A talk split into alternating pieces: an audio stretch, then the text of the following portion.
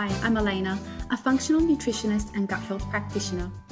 Through personal experience, it has become my life's purpose to help others radiate their light through wellness. I want to help you evade burnout, revitalize your energy, boost your mood, and calm your mind so that you can have a strong presence with loved ones, increase your confidence, and enjoy life to the full. The best part? By supporting the women of today, I contribute 10% to the education of the women of tomorrow. With a new world of technology enabling work and personal life integration even more, there has never been a time where conscious effort and prioritization of our wellness has been this important.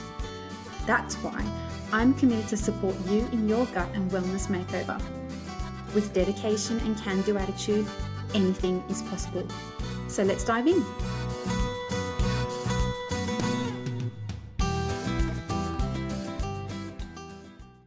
Do you eat in front of the TV or your laptop? Scoff your food down between meetings, or perhaps eat on the go? We all have habits around food, and some of these are positive, and some literally work against us and our health and wellness. In this podcast episode, we talk about how we may develop habits over time, the most common poor habits I see in clients, the impact of poor habits, as well as one key technique that may help you replace your poor habit with a positive one. Now, we tend to adopt poor habits around food in two key ways. Although these are not the only ways we adopt habits around food, they appear to be the most common ways that clients I have worked with have developed poor habits around food. First is our upbringing what we learn from our parents, family, community, and our way of living at the time. For instance, did you or your family have a routine to all be around the dining table each evening, or did you all eat separately?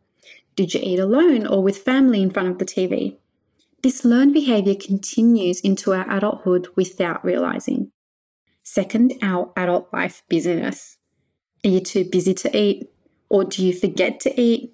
Or do you scoff your food down between meetings or perhaps have a working lunch? These habits tend to be developed because of the rush to get things done and to get through the to do list for the day, and usually because we prioritize work over our wellness.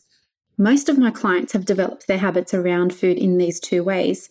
However, another that I see is the habit we adopt from our partner once we are in a long term relationship, that is. Although less common, I see it happening as clients get comfortable in their relationship and adopt habits without realizing until they gain weight.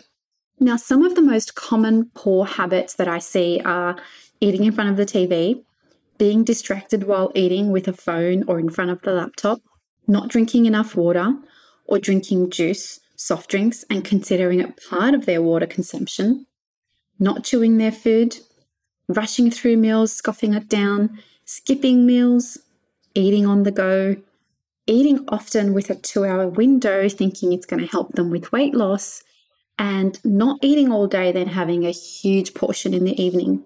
Now, you may want to reflect on what habits you have learned or adopted over the years, from your childhood to your adulthood. Where do your habits come from?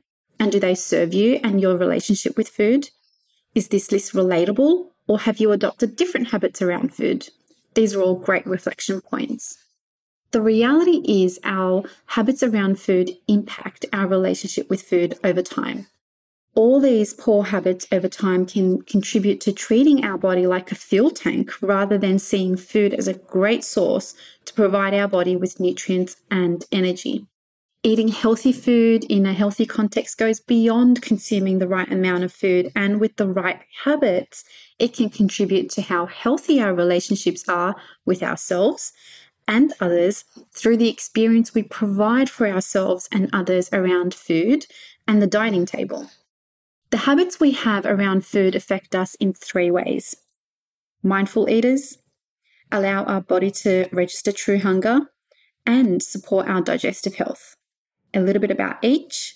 Mindful eaters, so being aware of what and how much we consume whilst actually enjoying our meals, or do we treat our body like a fuel tank, loading it with energy in an unhealthy way just to keep going? Second, allow our body to register true hunger. Sometimes when we don't drink enough water, we think we're hungry, but actually our body is just dehydrated.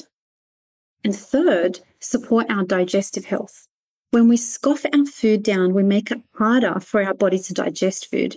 And when we eat every two hours, we interrupt the digestive process. Now, you may have heard that with the awareness of a habit means you are 90% there. To support the additional 10%, there is actually a behavioral science technique called making a social commitment. For instance, if you decide the habit you want to change is to avoid eating in front of the TV and rather replace it with creating an experience around the dining table, you may communicate this to your household as a social commitment. Because when we make a social commitment, we are more likely to follow through. Plus, who knows, maybe you'll help them shift their poor habit around food too. Now, if you live alone, you can still do this by communicating your commitment to a colleague or a friend. So when they ask you, you can tell them you are rocking it.